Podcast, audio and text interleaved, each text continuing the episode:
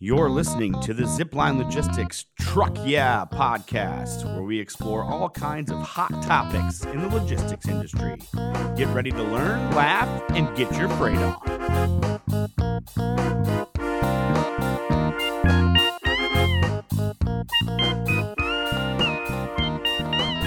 Ladies and gentlemen, welcome back to another edition of the Zipline Logistics podcast. My name is Jesse Jewett. Joined with me, as always, our Director of Training and Development, Teddy Lee Knox. Teddy, how's it going?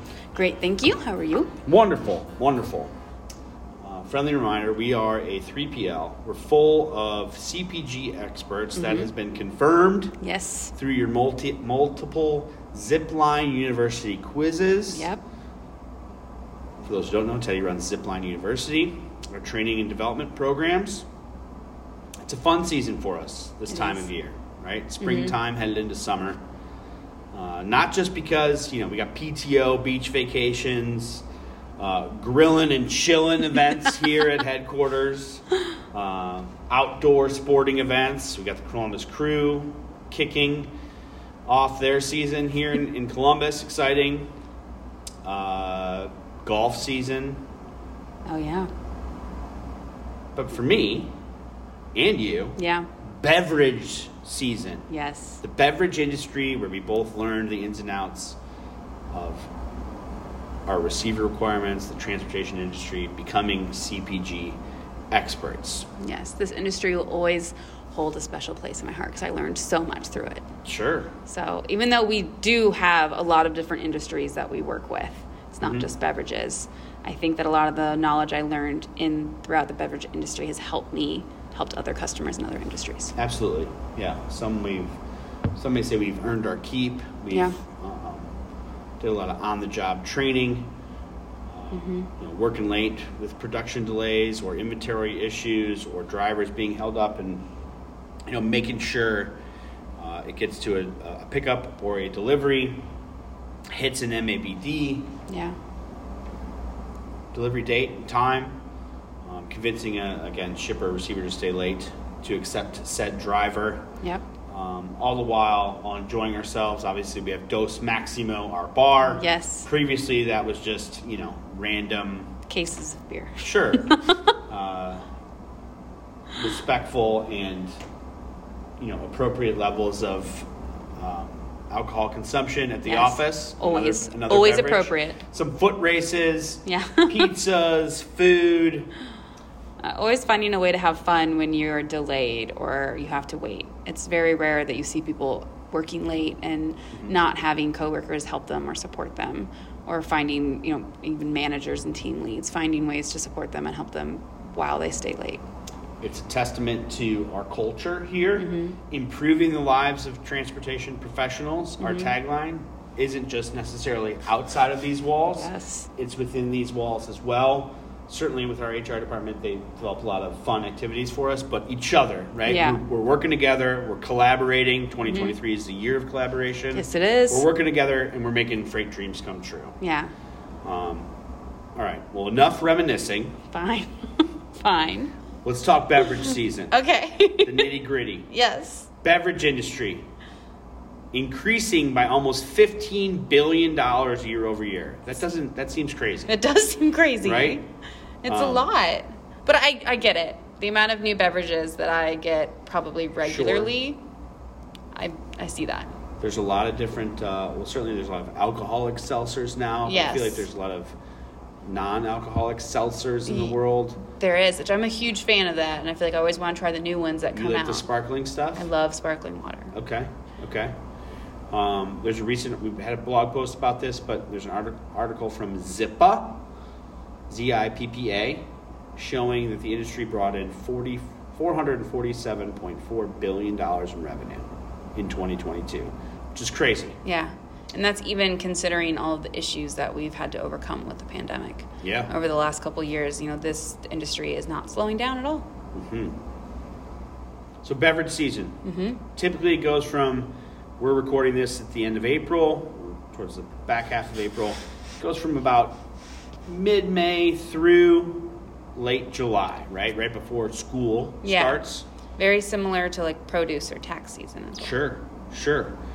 Uh, and that re- results basically with the warmer weather across certainly the, the domestic United States, an increased demand for both alcoholic and non alcoholic beverages, as we Yeah. previously mentioned.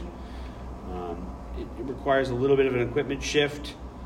Uh, most of the time, beverages what I would consider on the heavy he- end of products For sure. right? So typically, we're trying to cube out the amount of products that are on on a trailer. Mm-hmm. So they would typically go dry van only, Mm-hmm. unless of course they require refrigeration. But Yeah. because they're so heavy, we want to utilize the lighter equipment, and that would be dry vans. Yeah. Um, I think that with this lining up with produce season, you have to leverage different types of capacity. And normally people think of right now in produce that reefers are just impossible to get. And but depending on where your inbound and outbound states are, that's actually not true. We've been able to provide solutions for customers by you know, working with them to get weigh tickets, empty scale tickets in advance to confirm that this reefer can haul the weight of their product. By using a slightly different configuration, we can get their product there on time due to capacity constraints because they were limiting themselves, but you know us being able to provide, I guess, the confirmation that we have the right equipment, regardless of whether that's a van only or a reefer or whatever it is, to actually make the haul. And that's one of those things I think that makes the big biggest difference is understanding what these this industry specifically needs. Is yes, it's heavy, but just the pallet's heavy. So if we can put one in the nose, add airbags, and do two all the way back, and we're not going to have over axle issues. Right. And the unit doesn't have to be on, so there aren't any any issues with that. Yeah. Um, the driver can you know watch things on on the fuel and get scale tickets, and we can avoid any of those issues. Um, but that really helps us because we're not only helping our customers, but we're helping our carrier partners as well, getting them back hauls. When that's really important, especially in produce season when they're trying to get back to get what they value during this time of year. Yeah, it's a great call.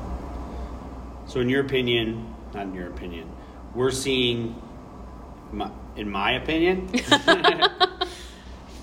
the continued growth. Right, we've got mm-hmm. some unique specialty soft drinks that we're seeing out there in the market. Yep. We're obviously calling on. We have new customers, current customers, past customers. Yeah.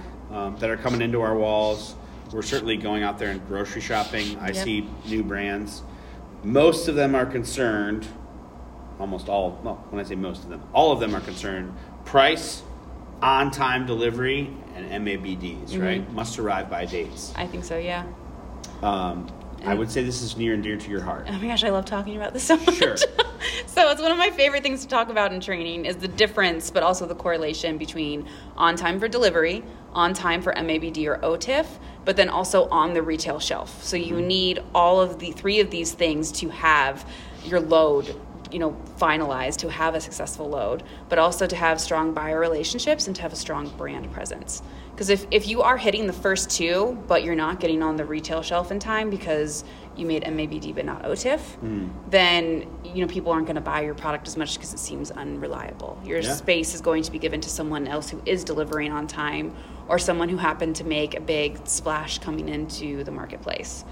Um, so you have to have all of those. Got to get it on the shelf. got to get it on the shelf. And if you're not getting to on time delivery or MABD, you're not getting it on the shelf. Sure. Um, and I don't think that that's something that people talk about enough in this industry. And the fact that we have the tools, we have Canopy that helps prove that we're doing those things, it makes it a lot easier to see that it is happening. And not doing these things can lead to loss of sales, which is a big problem. We want to partner with customers who obviously appreciate the efforts it takes Yes. to to lessen the amount of lost sales. Yes. Right? Hopefully that's gone to zero, but Yeah. we're controlling the controllables. Yes. Some it's just like we can't handle the in full. We can handle the on time, but if the product isn't on the truck, we can't help with that. You know what I heard What? or what I saw on our on our blog? What? In 2023 April, beverages and alcohol out of stock average was 13%. It's pretty big. That's crazy. That's very crazy. That's a, 1.12 billion dollars in lost revenue in one week. in one week. One week. So for a whole month, if you aren't showing up to things on time, if you're chasing the rate on the truck rather than getting there on time, your hundred dollars saved is now. I mean, you can't even equal up to that. the amount of sales that you lost saving hundred dollars on a truck. Sure. Doesn't make a lot of sense. No. So how can we do that? How can we? We talked about it in previous podcasts. Probably talking about it in future podcasts if you're listening to this at a different time. They apply all of these out of stock preventative measures apply to all of our CPG brands. Yeah. What do we do? I think anyone can have an easier time dealing with out of stocks and avoiding them with three simple things. Love so, planning ahead. And this means that you make sure that you have your inventory, you have enough lead time um, to actually get the product to there. And then with that lead time, you're using the right mode. So you know what modes, you know the prices, and you manage those expectations. You know that during produce season, you may have to switch some of your equipment to reefer or van only, or you know possibly looking into some other solutions, looking into partial and other things. So mm-hmm. being able to manage those expectations, plan ahead, and manage those across your network, and that does include your buyer. And then over communicate Yep. which this is a part that I think people get stressed out about. Just over communicating doesn't mean the customer themselves has to over communicate. This means that they have people in their network to communicate to help them. In no one way, when you have a team, there's only one person speaking the entire time. So you have your warehouses talking to your partner, your carrier partner. You have your carrier partner talking to you. You have things like Canopy, where it can talk to anyone that you send the link to. So you actually don't even have to communicate. So mm-hmm. making sure that things are clear and having the right information, knowing when this, you know, these different seasons come up and what that means for your capacity. Yep. So then that way, if you're not in beverage season, you know you need to maybe start planning ahead Yep. um, and then work with experts. So again, us. That's it. No, I'm just kidding. I'm just kidding. But you know, understanding the receiver's requirements, what's important, um, and also when you have to make those tough decisions, having the expert that can see which one makes more sense. Is it better to deliver late or short? You know, kind of going through those things of what makes the most sense. Um, cut a pallet and get it there, or wait until another tra- trailer is available and ship it late. That's a lot of expert advice right there. yeah, I mean, if just this was a visual uh, forum or visual medium instead of an audio one, it would to me it would look like a circle, right? Yeah. Like you plan ahead, which results in over communication, which results in working with experts. And Then Yeah. it all goes together, right? You plan ahead so that by working and, and when you work with experts, they can communicate to you Yeah. what the best course of action is on a mode Yes. or a trailer type or a preferred carrier into a receiver or uh, why we need to ship this with a team Yeah. to hit the MABD, to deliver on time in full, to save you money, et cetera, et cetera. So they're all working in synergy. Yeah. They're all somehow related to each other, and you need somebody to kind of streamline it and Mm-hmm. and get it all on the right track and pull in the right direction Mm-hmm. to maximize the product on the shelf and the sale. Beautifully said, Sounds pretty simple. beautifully right? illustrated as well. I wish everyone could just could see that what you a just lot did. of hand, a lot of hand movements, a lot of gestures. But if you want to work with an expert, Yeah. I'm going to do a little sales pitch here. Okay. www.ziplinelogistics.com. I heard 888 go zipline. Either one of those, reach out. You can ask for Jesse. You can ask for Teddy. we glad, gladly get you to the right uh, direction and talk with a CPG expert about your next shipment and how we can help.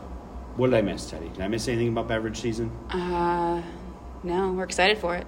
We're super excited for it. It's how we earned our keep, Yeah, made our hay. I've never heard that one before. I don't think that's the right phrase. But either way, beverage season's coming up. Warm weather. Thanks for joining us. Another edition of the Zipline Logistics podcast. See you next time.